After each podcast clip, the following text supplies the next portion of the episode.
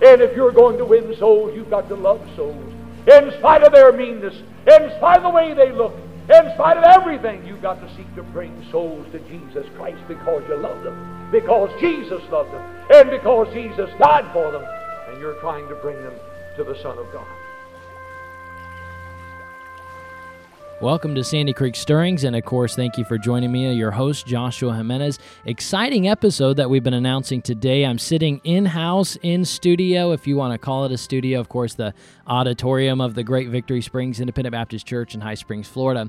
But I'm sitting today with, as mentioned and announced, evangelist Dave Summerdorf. And I'm so excited to have you on the uh, podcast with us today. Thank you for joining us, Brother Summerdorf. Well, thank you, Brother Josh. A blessing and a delight to be with you. Well, it is absolutely an honor.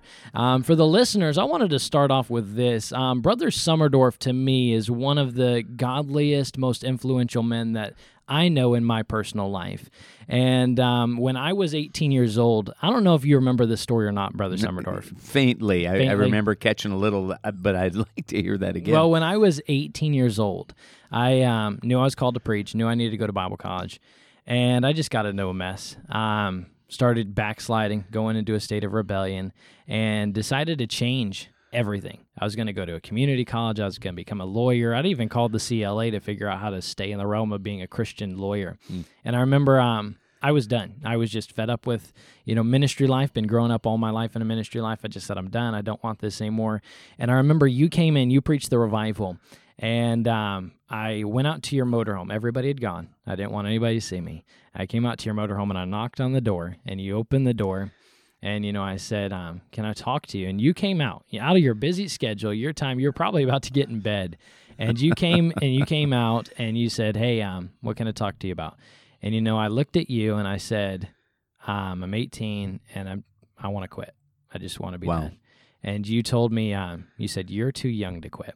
And at that moment i thought you're not taking me very seriously. But it hit me. I still remember that because i realized you know what? I am too young to quit. I can't quit now. Wow. and um, that was really a turning point for me. Got everything back on track to move forward. You gave me a couple messages and i thank you for that. Thank yeah, you for well, being praise the lord. I, that encourages my heart. I think anytime we're in the ministry dealing with people we won't always hear those stories uh, and yet we know we're right where god wants us um, but having said that, when I hear those things, that just really, really encourages my heart. Well, I tell you what, you came along at the right time, and God, God worked that yes. all out. And so I'm so thankful for you, for you and just the testimony that you have. And so, listeners, I wanted them to know how excited I am to have you today. You're, I'm, it's like it's sitting across the table from literally one of my heroes, and so thank you for doing that well, and joining that's us humbling today. to hear. Well, today for the interview episode, the the listeners have heard this a few times. We've had a few interview episodes, and basically we always start off with what I feel is probably one of the most exciting things is your salvation testimony. Yes, Everybody gets saved in the same way. Uh, all of salvation through Jesus Christ by grace through faith. But there's different things that lead up to that. So why don't you give us your salvation testimony? What led up to that? Did you grow up in a Christian home? What is your salvation testimony? Sure. Well, uh, thank you, Brother Josh. Um, I grew up in Minnesota as a farm boy. Uh, we were not a Christian home. None of us were saved. I was one of four. I'm a twin and I'm the oldest twin of the twins, so I was the oldest in a sense. And grew up in a farming community in in uh, Minnesota, uh, about 150 acre spread. My dad was a surveyor and a farmer. My mother was a public school teacher, taught home economics, and we were raised in, I would say, a very charactered home. German background, hardworking, great respect for authority, very organized. Sure. Um, and we went to church every Sunday. It was the family family congregational church. Okay. And and what really what that was in in essence was it, it was a work salvation. We were just trying to become good enough to be accepted by God, and um, and so we we were taught we were taught to respect the Word of God. We were taught to respect God. And the thing that I got out of that was uh, the Bible was true. I knew the book was truth. Mm-hmm. I knew that was the Word of God. I knew it was different than a Louis L'Amour Western. Sure. This had the handprint of God on it. I couldn't have told you why or how, but I accepted that as the final authority. So worked my way through um, my teenage years. Graduated in 1979. I just dated myself, and uh, I got tired of people telling me what to do and how to live, and so I joined the Marine Corps. And uh, that's kind of like I call that teenage intelligence, you know, Okay. Yeah. out of the frying pan into the fire. But I joined the Marine Corps with an eye to commission. I didn't have money for college. I wanted to commission, become an officer. We call that Mustanging, and then go on to be a pilot with the Corps. So while I was in the Marines, I finished uh, recruit training, um, had two officer programs, was accepted in the uh, heading for the Naval Academy Prep School.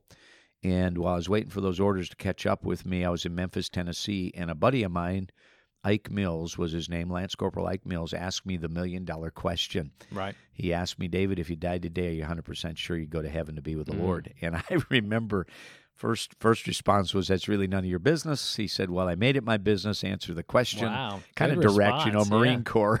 and uh, he said, um, uh, you know, and I said, well, I hope so. And he said, well, the Bible says you can know. And I said, no, it doesn't. He said, yes, it does. I said, no, Ike, you're nuts. It doesn't say that.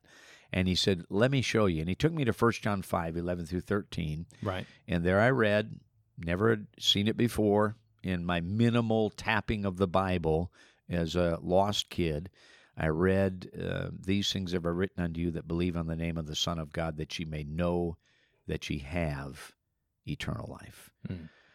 Time kind of stood still at that moment. I remember looking at that thing and seeing the Bible declared you could know you have, not hope you'd get it. Mm. And I realized right then that I, I didn't know what the Bible said. I, I had carried it. I had quoted John three sixteen. I had gone through religious ceremonies and, and and heard people speak about it, but I did not know the mind of God, obviously, because I didn't know I had it. Wow. And so I remember at that moment, you know, here I am. I'm looking at a career, uh, potentially in the future, an officer in the Marine Corps. This was all my dreams coming to, to pass, and and yet I knew I hadn't settled the bigger the bigger question, Sure. and that was where was I going to go when I died. So while I was waiting for those orders and doing my electronics training in Memphis, Millington, Tennessee, I gave myself to search the truth. I began to get very involved in Bible studies, went to an independent Baptist church for the preaching of God's Word, Monday night Bible studies right off the base there at a Serviceman Center outreach. And about two months later, came to saving knowledge in Jesus Christ. wow. Amen. Yeah, he saved me in a Monday night Bible study Mm. and came to understand I was a sinner that needed to be saved from my sin. I needed the Savior, and that salvation was grace. It wasn't works. Ephesians 2 8 9, for by grace are you saved through faith, not of yourselves. It's the gift of God, not of works, lest any man should boast. And I trusted Christ as my Savior. I don't know that I fully understood everything that took place that moment. I just knew Mhm. something was very different. Uh, my faith had found a resting place. It wasn't trying, it was simply trusting now. And I began to immediately get a burden for my family. okay. I remember calling in, calling mom the next day. All American mom. That was mom. She was just a class act. And uh, she answered the phone. I was the first one, you know, to leave home, tell dad how it was, and I'm out of here. And uh, mom answers the phone, and and she said, "How's it going, David?" I said, "Guess what, mom? I got saved." And I remember her response. It just it just sits there. You can just some things just don't ever diminish with time. On the other end, I heard this stuttering and stammering. Well, um, well, that that's well, that that that's good, David. We're we're happy for you. Mom really didn't know what to say, Right. and uh, found out afterwards. Dad was listening in from the den, and as Mom hung the phone up, Dad asked, "Was that David?" Yep. Yes, sir. Yeah, that was David. What's up with David? And my mother said, "I think he got religion." And uh, you know, my sage, strict, very logical German father, he kind of snorted and he said, "Well." Just be glad the kid's not on drugs. And that was kind of his takeaway. Oh, you know, it was like, we can handle this. It could be worse Right. that was his way of packaging that thing, you know.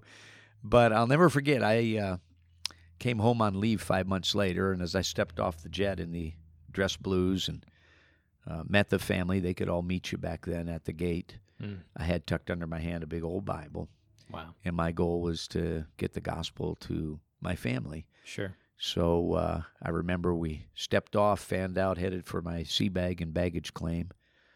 I still remember my kid brother Ron seeing me carrying that Bible. At the corner of my eye, I saw him just shake his head like, what a religious freak. I mean, he was embarrassed.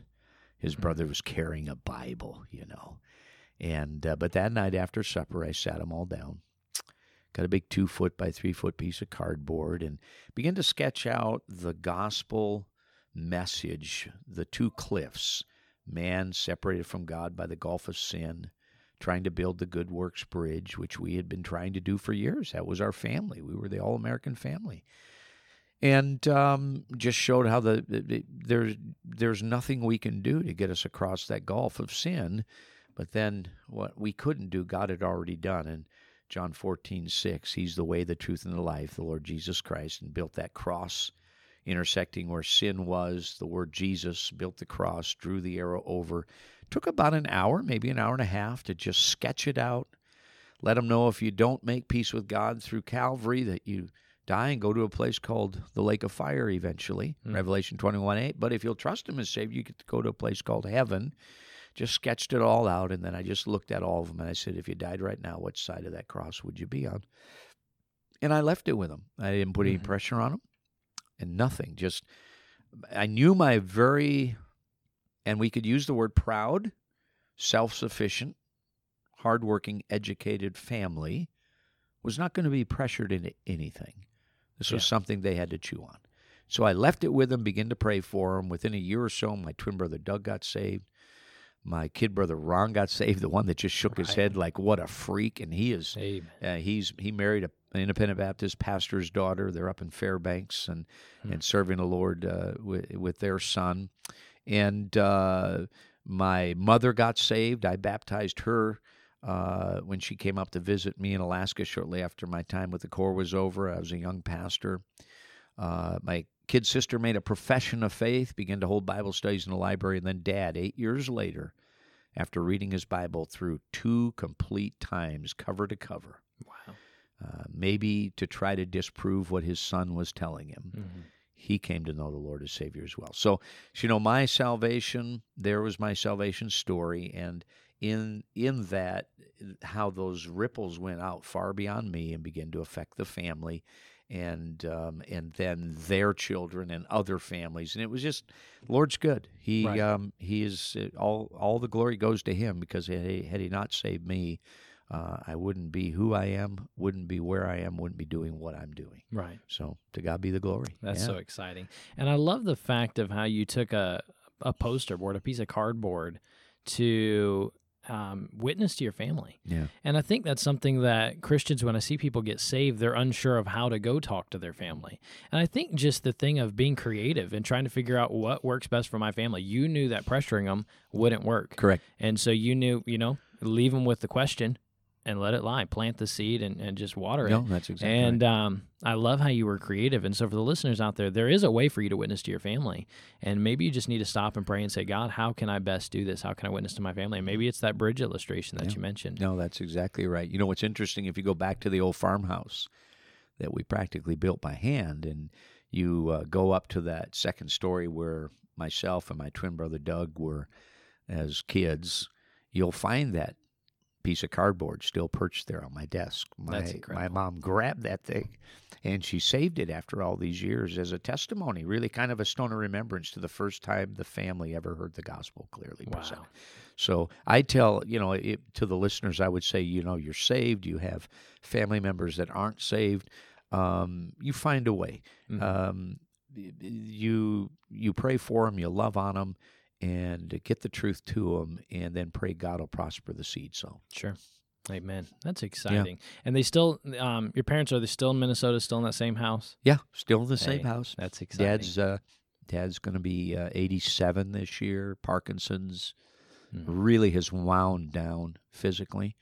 Uh, Mom just as chipper as ever probably talk to him twice a week and always the lord is in that conversation all right. all the time. So what a difference. It, mm. it's it's a blessing but still there. And um, uh, it's it's just a, a, blessing to see as my dad ages now 87 maybe a year or two left to know that one day he'll not be lost entirely. He'll be on right. the other side more alive than yeah. he's ever been. So it, it will it will not be goodbye. It'll be see you soon. Sure No, that's phenomenal. What a great story. I, I just love hearing everybody. To me, that's the best part. Just hearing their salvation testimony Yeah. and hearing how they came to the Lord. Now, in just a second, I'm going to have you tell us exactly what you do as an evangelist, what your current ministry is, and uh, introduce us to your, your wife and your family, and um, just through audio, of course. Mm-hmm. And um, so, listeners, that is coming your way. But before you do that, you mentioned the Marines. And um, what exactly did you do in the Marines? I was avionics with EA6B Prowlers, so I was uh, radars and radios on a four-seat jammer aircraft, an attack aircraft, and uh, it was a jet. And uh, so I was stationed at Whidbey Island, north of Seattle, and it was a training squadron. So I was actually with a Navy squadron as a Marine augment. We had both Navy and Marine pilots coming out of Pensacola, Okay. so they wanted Navy and Marine presence on the ground working with these guys. So um, that that was my training, and I got my airborne troubleshooter rating. So I flew in them as well. Back Mhm. left seat, ECMO three, we called it, electronic countermeasure officer three, and I worked as a troubleshooter, and it was a lot of fun. Got on aircraft carriers for ten day carrier quals. Um, got to Fallon, Nevada, uh, just uh, a lot of different places but uh, it was a great place for me to learn the ministry to uh, really be confronted by every religious belief you could think of out there as, Sure. as i stayed on base in the barracks as a single guy rose to the rank of sergeant um, i began a bible study in the base barracks there we uh, grew to about probably 16 on a monday night wow. we began to actively pursue everybody coming in. They were new new guys that were only going to be there for a few months before they went on to other squadrons. So we would catch them as they came in, befriend them, get the gospel to them. It became quite a ministry, and I learned so much about other religions, other beliefs, Yeah. and how to deal with these guys. Because as much as I hate to say this, the Navy and Marine Corps are not necessarily gospel friendly organizations, you know. Right. Um, but uh, it, those were probably some of my most enjoyable early years where I learned just so much in a practical way, engaging unredeemed people, sailors and Marines, and getting the gospel to them. Right. Wow. Did you find it hard? I've, I've heard this from some other military veterans I've talked to. Did you find it hard to remain a, a Christian while in the military? Did you find it hard to be a, a practicing Christian while in the military?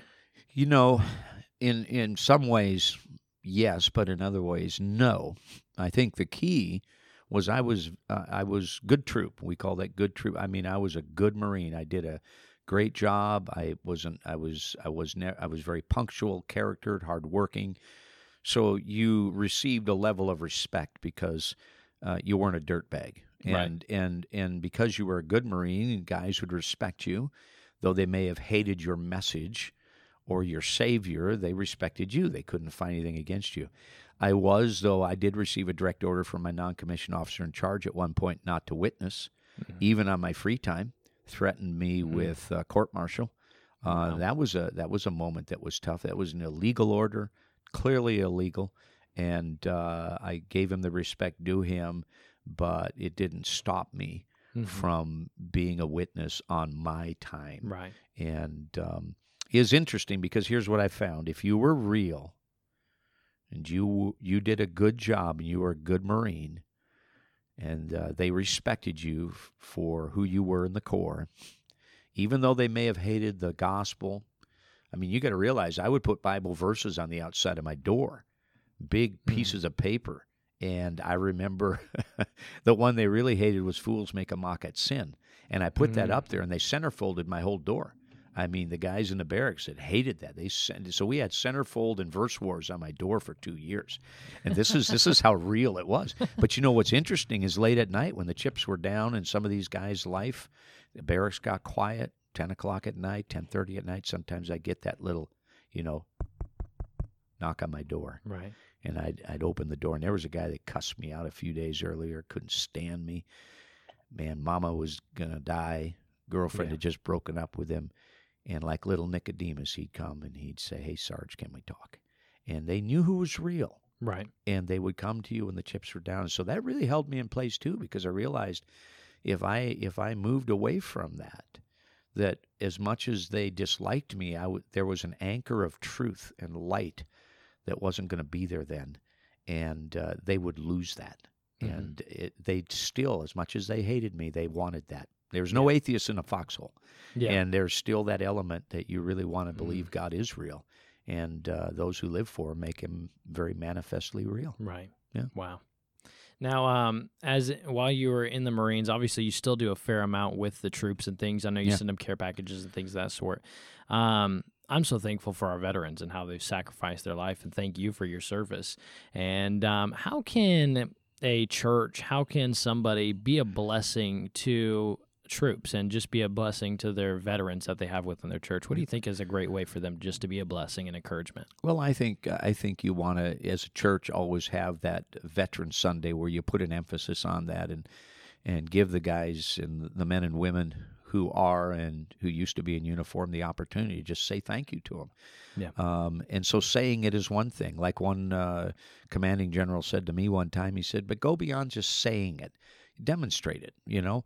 Uh, take them out to lunch. Uh, give them a gift card Sure. you know, go ahead and and uh, uh, take them somewhere if they need a ride. Some of the older guys, if they need to get to the VA clinic or something, go ahead and pick Mhm. them up and Yeah. befriend them. And so those those are the ways, just practically speaking. And obviously, their greatest need is spiritual. They have Right. emotional needs. They have physical needs. A lot of these guys got baggage uh, coming back, especially with the Gulf War and stuff, and uh, and we call it PTSD. Uh, the sui- suicide rate's real, but you know they're a whole unit, and you have to look at them spiritually too. You can't Yeah. just deal with emotional, physical. You got to deal with the spiritual aspect, Sure. and uh, and we know that well. Uh, but I've been able to uh, be welcomed by some chaplains, be welcomed into some of the veterans organizations to get my par- care packages and stuff to them, Right. so that uh, that I tell them, I said I deal with a whole troop approach, and that Mm. includes their spiritual needs as well. And uh, and they recognize that They have no problem with that. They understand that philosophy. Yeah, Wow. There you go. Now, did you meet your wife while you were in the Marines? I did. I did. Well, the first time I ever saw her, she was 15 years old, and And you uh, were how old? I was 19, so I'm four years her senior. Oh, okay. and she meant nothing to me. I mean, I Okay. can be quite frank. And she hates it when I say this, but Oh, she was my just a little runny nosed tomboy. That's all she was. She she cared less about guys. Her dad uh, had told her, "Don't be messing with the boys." So she said, "Sounds good." He said, "I'll give you a horse instead." She said, "That's even better." And so she had her horse, and she wanted nothing to do with anybody. And she's a little. Was this in Tomboy. Minnesota? no, this was Yeah. in Whidbey Island. Uh, Oh, her okay. dad was Navy, Okay. and so their family was stationed at, uh, in Whidbey Island, and they attended the same church I attended, okay. at, under the ministry of Dr. Gary, the late Dr. Gary Prisk. Okay. And so um, she uh, she was teaching a Sunday school class, an assistant to one of the ladies, and then eventually I got a Sunday school class with uh, fifth and sixth grade boys Sure. and our two classes were next door to each other. I would say easily for a year and a half, two years. I never paid her any mind. I was, I didn't go to church to get a girl. I went to church to serve the Lord, Mm, and I just was running and chasing Him with all my heart. And I remember a couple years into that, I looked over, and there she was running and chasing Him with all her heart. And I just thought to myself, maybe that's the one for me. Mm. And so uh, we got married uh, right after her 19th birthday. I was 23. Okay. Uh, I had I'd been out of the Corps for one year, and I had moved to Alaska. Was doing mission work up in Alaska. Came back a year year after doing all of that. Married her, brought her up, and Alaska has been our state of residence since 1984. Sure. Wow. Yeah. So I met I met Tabitha when I was 18. She was 15. So Oh. brought back some memories. Oh, boy. And uh, so, but that's pretty neat. So you left the Marine Corps Yep. with your wife and went up to um, Alaska. You mentioned you were doing mission work, pastoring. What were you doing? I was pastoring, assistant pastoring, Okay. um, and uh, then I also started a Christian school that it was just for our local church. We had about a dozen kids in there. So really, uh, a majority of my ministry, with the exception of maybe eight months, was more, more of a lay pastor, okay. a lay assistant. I had a business; it paid the freight, Sure. and I just did the ministry for free. Not for everybody; it's quite a candle burner, you know, Right. when you're a husband, a dad, a businessman, and then in ministry Right. but it fit my personality. I'm I'm I'm uh, definitely suited, well suited to that, Sure. and so that's uh, that was uh, that was our ministry up there. Very multifaceted. What kind of business did you run? Rainbow Vacs, Rainbow the water-filled Vacs. vac called the Rainbow. So we were sales. I eventually became the factory direct for all of Alaska, and it was a very lucrative business, and it was a wonderful product. I loved the product. It just practically sold itself. Do you still have one? Oh, absolutely. You do. We do. Really? Yep. I uh, to be honest with you, I don't even think I've ever seen one before. It uses water. Uses, Uses water, as water. the filter, not a Mm. bag. So Yeah. could so being a salesman, do you think you could sell me one right here at the table? You think you could still sell one and, and do it? It, very easily. Very it's, easily? it's just it's such a unique product, and they're made in Michigan. They're all American made. Oh, okay. And a little trivia fact: the president of the company is a personal friend of mine, Mhm. Paul Vidovich, and uh, he went to church with the Tebows. Okay. So they're uh, Southern Baptist out of Jacksonville, Florida. Hmm. Paul and Kitty Vidovich, and uh, but uh, no, great product. And uh, I, I, yeah, yeah, Really? it w- they were easy. The ladies liked them. They liked Okay. them because of the water and the ability to clean the air or or use it to clean the home, whatever. It was just made sense. Cleaning with a with a rainstorm Wow. made more sense than cleaning with a dust storm. And you still Yeah. have one. I'm I'm impressed. oh, I'm got the newest, latest, it- greatest. Yeah, you we- believe in the product then I you still have do in that in that motorhome because that's what we live in. right. Three hundred and twenty square feet. We have this just fantastic cleaning machine. Really? so we still have them. It's the only thing we use. We won't use anything else. Now you mentioned uh, th- this is just playing on my curiosity now. Uh, you mentioned clean the air. Yeah. It's so it's not like a vacuum. It's it's I call it this. It's a hydro cleaner. It uses water as a filter. Okay. So if you just turn it on low and let it sit, it'll just process your air and take all the dust Ah, and okay. pollen out. Stick a hose on it, fire it up high power, and now you're running everything through a liquid bath, so it doesn't blow dust. Put a disinfectant in it. It disinfects everything that hits it, sanitizes. Great for people with allergies. My wife has allergies, so it was a great product. So uh, uh, I would always use it as a witnessing tool when I would go into homes and show the product. Sure. Um, I hated high pressure. I despised high pressure. I felt that if I could get that product and show people what it could do for them where they actually wanted it, right. it would be very easy for them to get it because I just had to show them the options to buy it. for sure. And um, and uh, so whenever I finished, though, I would tell people, "Now I showed you a product that cleans your home. Here's a little information on someone who can clean your heart." Wow. and I would Yeah. always give a gospel. I only got thrown out one time.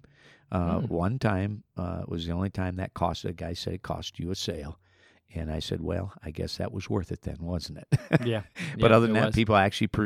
By then, I'd made such a friendship with the people; they were happy Sure. to get the info and they trusted me. So, yeah, it's That's all about people. It's all about S- people. Did you start that within your area? Is that something you um you started the business or was no, it a business you took no, over? I was hired. It was started by the pastor's sons. Okay. and I hired on as just a guy out showing the product, Sure. you know, a private. Mhm. And a few years later, became the commanding general of the whole Okay. operation. So the Lord was good. It, it, it was a, it was a good opportunity. For for the listeners out there who have a business, um, of course, I didn't own a business, but Mhm. I, I was the manager. I was the top guy under the boss. And you know something I found difficult when we were just newly married, just had a couple children, was balancing that time. Something you've Mhm. already mentioned. You know, how do you balance family time? And I was basically full time at the church as well. Yep. Um, and then not only that, but then your work and then ministry. How do you balance that? What do you tell? If I were to ask you that, how do I balance it? What would you tell me? Probably the easiest way to do that would be make sure your wife has a full day or a day and another half day that's all hers. Okay. You will not answer a call, business related. Somebody else gets to deal with that. Mhm. you farm that out. If she has that and she knows she has you undivided for 24 hours, and that was always uh, Wednesday was her day, and then Okay. a, and a half day Saturday was her day. We finally had to do that because Mhm. I couldn't say no to anybody. She could make book on that. That was her day where she had her man, family had dad undivided, and that was another half day prepping for Sunday. Dad was home and totally immersed. Now that did that wasn't the only time I was with him, but that one was just theirs, Right. and yeah. nobody barged into that. Sure. nobody, not church related, not even business related. Right. That helped tremendously. Hmm. Yeah. So as as tough as that got for scheduling, she knew. Oh, in two more days, he's all mine. And, Yeah. and that said that she was a priority. That's good. That's good. You must have been incredibly busy.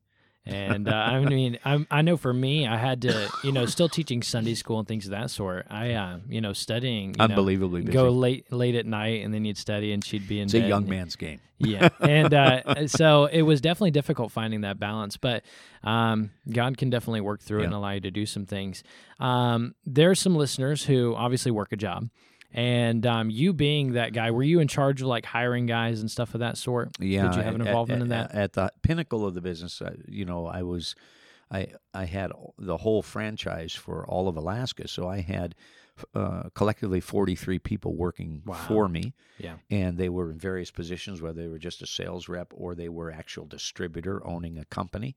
So multifaceted, multi-layered, and with all the things that come with people, you know. sure So uh, yeah, I was in charge of the whole shebang, Mm. everything that happened. Yep. now these guys that are employed that are listening if they want to move up in their whatever career they are whether they work at a retail or whatever and they want to move up um, what qualities do you think that they need to work on i know for me a big one was initiative i wanted my employees to have initiative get the job Sure. done even if i didn't ask what what is their best thing that they can work on to try and move up and to try and move up the chain as far as in their career Well, I think anytime you look at being, and we'll say it this way, being a good employee. So you say, well, what is that? Would that be a skill or an attitude? Yeah, here's an interesting question. When you look at how a boss would hire or how, why a boss would promote, does he do that based on skills or does he do that based on attitudes? I don't believe he does that primarily on skills. I believe he does it on attitudes. And here's what I mean.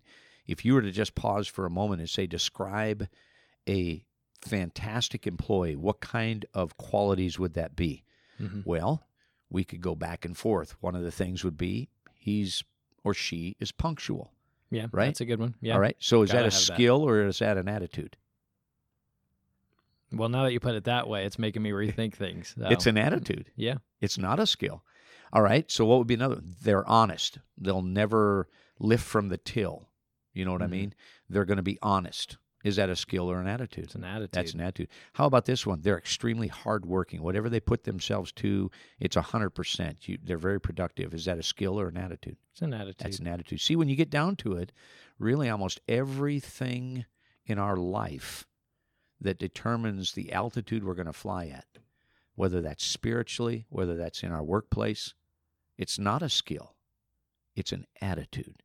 And here's the thing you can have very skilled people with the wrong attitudes, and they'll go nowhere. it's In fact, they'll be just an anchor and a problem. But you can have somebody with the right attitudes and you can teach them any skill. Hmm. It's attitude. And that's in ministry and church.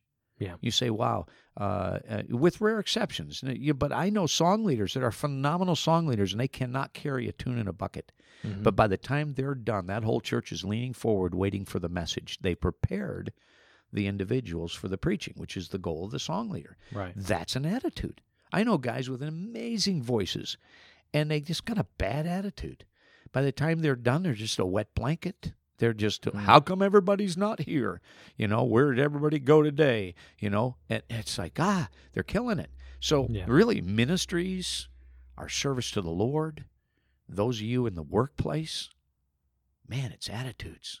Hmm. Doors open when you become, and you got to say it, when you become Christ like. Yeah. And you operate like your Savior, which is all of those things that are lovely and all of the character that's there. Yeah. Yeah, that's really good. That's really good. When you put it that way, it me- makes me rethink everything. And you know, I think I was thinking along the line of skills, but you're right; those are attitudes. It's attitudes. And um, it's true. I think the biggest problem that I get myself into is attitude. Yeah. And uh, if I could do a better job think? controlling my attitude, oh my goodness, Ah, yes, yes. all the time Yeah. and because it can be like a roller coaster sometimes, you know. So you got to learn to control that. And so you're married, um, running a business, running the church, doing all these different things, Yeah. and um, having kids along the way. Sure. Six children, Okay, six lovely children. We've got uh, five of them are married now. We have 11 grandchildren and a 12th on the way, all nine years of age and under. So wow, it's been amazing. Yeah. All under nine years yeah, of age. Yeah, so it's been good. Um, most of them are here in the States. Our youngest son with his wife uh, is up in Alaska. He's a semi truck driver, but everybody else is on the East Coast. Two pockets: one Washington D.C., uh, Baltimore area. The other one uh, down here in Florida, Okay. Orlando and Tampa. Yeah. Okay. So you're you had six kids, had a wife, and you're running the business, run everything. And then one day you decided to drop it all and get in a motorhome and start traveling as a full time evangelist. What led to that? Especially, I'm, I think most people are thinking with six kids. Um, what led to that? That's interesting. Well, one of the things that's interesting is we determined uh, uh, that the business was only going to be a stepping stone. Uh, there was no way that was going to be my perpetual thing. So we got Sure. completely out of debt. We owned even our own house. And there came a day where I put the key in the ignition of my car uh, to to head into work, and the Spirit of God said, "You're done. Hmm. Now you need to prepare to transition." And uh, so we really began to seek out what that would be. We thought maybe Israel as missionaries and so forth. But at the long, to to make that long story short, in essence, we realized that our greatest resource were our children, Hmm. and so we prayed much about it and determined that uh, we would go on the road. They would be the singing group. Dad would be the minister, the preacher, and we would go ahead and engage churches and be a help and work uh, with ministry here in the United States. So um, I had to have all my ministries covered. I had seven ministries in the local church at the time. I wasn't going to leave the local church in a lurch. Sure. I had to have three godly men all agree this is what your next step should be Mhm. and I didn't want to just jump out there, and I had to be completely out of debt. Those that was the trifecta of preparation. Okay. And once all those lights went green, then the Lord launched us. And so you just hopped in the motorhome and started traveling full time, ministering and doing all those different things. That's exciting. Yeah, yeah. How did you? How did so? How did you manage? I think most listeners want to want this question to be asked. How did you manage six kids full time on the road, homeschooled? Hom- well, Homes- obviously, yeah. Yeah. Well, yeah. I guess that. I guess that's a given. You asked That's the question given. that my I wife did. would always chuckle at. I did. I guess that's a very given, and uh, because that was us, we were homeschooled on the road. Yep. How- but there was only three of us when we traveled. Yep. How'd you do six? How'd that work? you got to have a great wife for that because as much as you would say it's you, your wife carries the load. Yeah. She is definitely the one that is going to be doing that, and Deb just did a phenomenal job. She she did the majority of that, and then uh, I worked with them when they got into the higher maths, sciences, chemistry, physics, things like that, algebra, trigonometry. Then Dad got involved in that. So, Okay. yeah. Yeah. Were there enough beds? No, no, we had to improv. Okay. You know, one slept on the floor. One of them was a kicker, so she got the whole uh, dinette bed to herself. Uh, then two were on the couch, and then we did a bunk for the remaining two. So Okay. they all had the forward compartment in the submarine. My Mhm. wife and I had the aft compartment in the submarine. Okay. That was ours, and the bathroom and the shower were in between those two. Okay. Yeah. So it, it's cool. submarine warfare. Right. That's what it is. Now, if you had to pick a place, what would you say is your favorite place you were able to visit while traveling on the road? Because we got to see some cool things, you know, that otherwise we wouldn't have able to been able to see if we weren't on the road. What your What was your favorite place to visit? You know, it depending on the time of the year. Florida's our Yeah. favorite place in the winter. Okay. Okay. There you go. So uh, just a lot of beautiful places, and a lot of those places that would ring up in our hearts, say, "Man, that was just great." A lot of times, it wasn't just necessar- necessarily the geographics; it would be the church, Mhm. the vibrancy, a church on fire. Just uh, you know, we've got a lot of lot of great memories Sure. of people and places. So it varies. Okay. Hey, praise the Lord. And so, um, you you raised six kids on the road. How long have you and your wife been married? We've been married now thirty six years, coming up on thirty seven. Thirty-seven Yep. years. So not a record, but in today's world, really, really good. You're beating the the standard today Yeah, of today's that's true. marriage. That's true. And um, what would you say is the key to having a lasting marriage? you know for for anybody to really have and to make it last is one thing but to have an enjoyable lasting marriage i mean i think we have to make that distinction because some people just tough it out because Yeah. they're expected to but Mhm. to have that vibrant marriage people say well you got to get close to each other and i say nah it's better to get closer to the lord and if you look at a triangle you have if you put the Lord up on the top of that triangle and then you Right. have the wife on one corner and the husband on the other, you know, if you'll get as close to him as you can, each of you trying to get as close to him as you can, the closer you get to him, the closer you get to each other. Hmm. to say that we had no struggles is foolish. I mean, that's not even being real. She's a firstborn. I'm a firstborn. So we're both, you know, but she immediately yielded to my authority. She didn't fight me on that. Probably the bigger struggle was my willingness to slow down and really love on her and just to be a just a great friend to her. Very driven guy. A lot of times we can just go ahead and say, "Here you go, all right," and just just add that wife to our pile of possessions almost, mm-hmm. and then move our vision out into ministry and stuff. And Yeah. to be frank, when you're in a commission only ministry, which is what evangelism is, yeah, that puts a special pressure on everything. Right. But I had to learn how to slow down and take care of the crew. And, and if you were to ask my wife today, uh, how, and I did, I asked her this morning before the interview. I said, "So how we doing, hon?" She goes, "These are the best years of our life." Wow. Yeah. And so if you're listening right now and you say, well, we got some struggles or we had some struggles or things aren't everything they ought to be, I always say this you can always finish well. hmm You can always, it doesn't matter what happened yesterday. From this day forward, you can turn, get back to walking with the Lord, and it'll automatically enhance the relationship with one another. That's powerful. Mm. That's powerful. And so, listeners out there, make sure you write that down. You're going to want to put that into practice and remember that and keep that on the forefront of your mind. Now, as you traveled and uh, six children, they were singing. Yep. I remember I used to love hearing Quite your family sing. They were so great. I think before the service last night, uh, we had the CD playing from Yep. when they were uh, from when they were traveling on the road.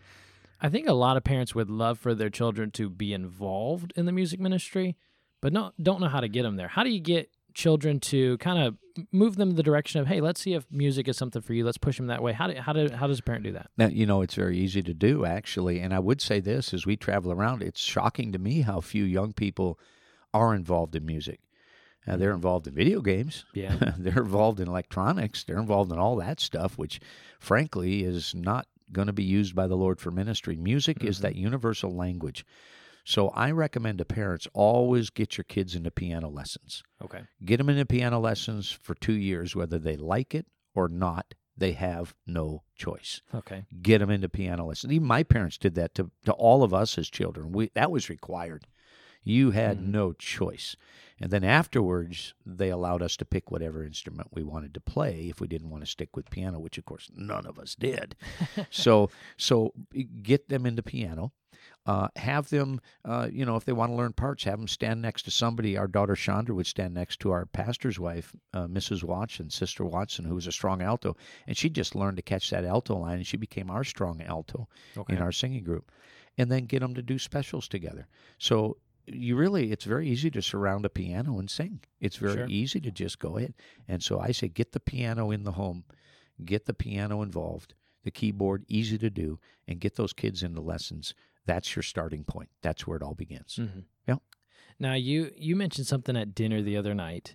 Um, you were talking to somebody. I don't remember who it was, and you said, "Let me give you three things on keeping your kids." Oh, you yeah. remember that? Uh huh. Give the listeners that on keeping your kids and, and keeping them in the Lord's work. What were those three things? You Yeah, mentioned? and those, excuse me, those three things we had gleaned from a pastor in Michigan, but uh, it was with the idea of your children not just being tepid or marginal, but that long after they leave the home, that they would be passionate and they would be very involved. They said three things. If you'll do these three things, greatly improves the chances your children are going to be uh, pursuers of the Lord in a great way.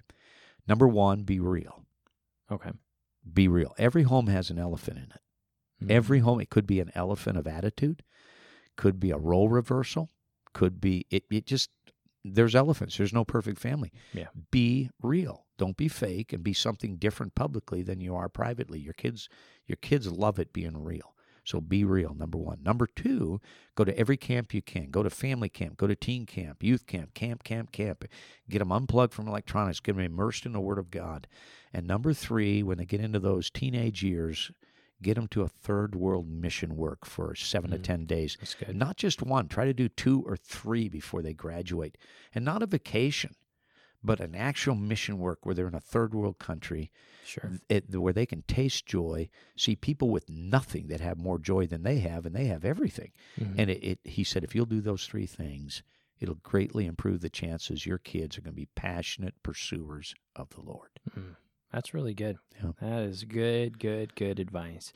And so kept traveling. Your six kids ended up leaving one by one, and you went out and bought a Corvette. Oh yeah. Tell us about this Corvette. How did that happen? How did that come along? What do you do with it? Well, What's its involvement? we had a tent ministry? ministry for a number of years, but once the kids left, I lost my singing group, I lost my worker bees, so I was looking for a new tool of engagement and got the idea from Pastor Stan Roach, who travels America with a Vietnam vet. I came out with a Marine Corvette. Okay. I've now transitioned the name to Military Vette. And um, it's uh, got all the 9 11 victims' names under the hood. It's got all the troops who died Iraq, Afghanistan on the trunk, 6,318. So it's really a mobile memorial, is what it is. Okay. And we use that across America. Uh, to prep a meeting, we'd park it at a Walmart on a Saturday, have the brochures for the meeting, uh, go ahead and give people who came by um, a, a brochure on the car, tour them through the car, and then have them sign up for the delivery of the free movie to their door by our local sponsor. Okay. Yeah, local sponsor was a local church. So Sure. usually in about four hours of, of our freedom display out there in front of a Walmart, uh, we would probably get 40 to 60 visits for the church to make. And every individual knew it was spiritual in nature. There was no bait and switch. Right. I would let them know I'm a Marine and uh, now I'm a traveling minister. So whatever is going to be delivered to their door is going to show them how to pass final inspection. And they would totally get it and look forward to. In fact, I would get calls if people didn't get the delivery right away wondering where their gift was. So hmm. very, very powerful. So we got the gospel and the DVD we developed is a 15 chaptered movie. Walks people to Calvary. We saw people get saved just watching that. Church could deal with them at the door. And we almost always had visitors come to the services Yeah. because of that outreach. The most we ever had, we had a church in Colorado. We had 40 visitors show up to a church of 45 people. Wow. They didn't know what to do. That is So, exciting. yeah, it was exciting. That was quite a day, and Mm. and um, and it was uh, it was a blessing. So great things. We've been from Ground Zero, New York City. New York Fires brought us in twice with a car, all the way over to Camp Pendleton, California. The car's been all over the place. Sat for 14 months in the Corvette National Museum, and now is up in Allentown, Pennsylvania, in a museum up there just outside of Ground Zero area. Okay. So yeah, It's an impressive car to see too. yeah it's it's and- something. Wow. Yeah. It's really really and I, and I and brother Josh, I'm not a car guy. It really, Okay. I'm a pilot. I, I mean, Sure. you give me a Super Cub, we're talking. It just was a tool. Mhm. There was, it wasn't some midlife crisis. Sure. It, it just was a tool, but it really was effective while we used it. Right. Is there a uh, is there a website people can go to to learn more about this car? Sure. Sommerdorf.com Okay. uh, is our ministry website, and Military Vette, Okay. V E T T E, Military Okay. Vette. Uh, dot com. It'll pull up, and uh, and there's short videos and stuff. And certainly, if if anybody listening would like the full movie, they just they can get a hold of me, David Sommerdorf at yahoo.com. Okay. Sommerdorf is S O M M E R D O R F. Okay. David Sommerdorf at yahoo.com. If they'll just text me uh, their uh, mailing address, I'll send a copy out, no charge. Wow. Amen. So, listeners, you can uh, do that, and we're going to have uh, links in the description of this uh, of this episode to both of those websites he just mentioned for the military Corvette and to your website as All well. right. So we'll have both Great. of those. Great. Um, Want to finish up close by with this. Um, you're traveling churches across America and still doing that full time, and you're going in and you're seeing the structure, you're seeing the lay of the land. What is this generation coming up? You know, the people my age. What are we going to have to pick up if we expect our our churches to survive moving forward in the future? What are you seeing spiritually? Well, and you know, when I look at our churches as a whole right now, uh, we do have some weaknesses. Uh, we have to be quite frank about them. First of all, I do see us losing that next generation of young people. Yeah. But to me, that's not as much a church problem as it is a family problem. Uh, dads just aren't being what dads ought to be. Moms aren't being what moms ought to be. And um, I would I would say to the listeners right now, you say uh, with that young generation, you know they'll rise to whatever challenge you give them, Mm. and they're going. You, the home is literally the biggest influencer. That's the number one learning center in your child's life is the home. The Yeah. church is secondary. The church can only complement; it can never replace. And so uh, we are losing that next generation of young people. I would say the biggest thing parents can do is just shut those electronics off. Mhm. That social media and all the video games, Uh, we're abhorred by simply some of the value systems that are being pumped into homes. Yeah. And uh, you know, we raised our children. We did. We had a television that ran VCR only. You imagine Okay. VCR? If you even remember what that was. I do. And yeah. we had every other Friday was movie night. That was it. We had one Friday, every other Friday, two Fridays a month, where we would sit down and watch something together, usually some cartoon and then maybe something else. And that was it. Mhm. Uh, it but today, I mean, the electronic babysitter. And it's it's it's that is probably our biggest weakest link right now. It's Yeah. not even the children. Children do what you allow them to do. Kids have always been squirrels. They'll get away with whatever you can. It's dad and mom. Mm. And moms and dads, I, I just want to challenge you shut those electronics off. Get the kids into piano. Go ahead and learn to read stories together. Go ahead and spend time as a family. Do a board game. Get the electronics shut off. It is killing the spiritual climate of homes today. Yeah. Yeah, that is so true. And I'm glad you said that. You mentioned read stories together. You and your wife are big readers. Yep, we are. We are. Yep. And she does a lot of reading to me while we travel. Missionary stories. Sure. uh, uh, biographies, autobiographies. Those are all good things. Real those, people. Yeah. it just you need to do that, and and all of our kids are good readers. They love reading, Mhm. and uh, um, so I, I again, mom and dad don't. The pastor is not the one called to raise your children. You are. And you've got to shut this stuff off. You know, Deb wrote a book for ladies called "Becoming a Glorious Daughter of the King." My wife loves that book. That by the way. you know what I I've been astounded. It just came out a little over a year ago. We're into our fourth or fifth printing now. Hmm. It has struck a nerve, Yeah. and it's met a need. We I I never dreamed it would have that kind of impact, and um, it has it it has it is speaking to the need of what's there. And our homes are not that spiritually strong. We're getting overtaken by the world quickly, but unfortunately, we're pumping all the sewage in. You know, Mhm. we're letting the world in when that ought to be a haven and uh, and uh, a place where children listen. Whatever happens in the local church, you know that atmosphere. What do we do in a local church? Well, we keep the world out. We press the word in. We immerse ourselves in spiritual things. We have laughter, testimonies, a good time, Yeah. fellowship, food.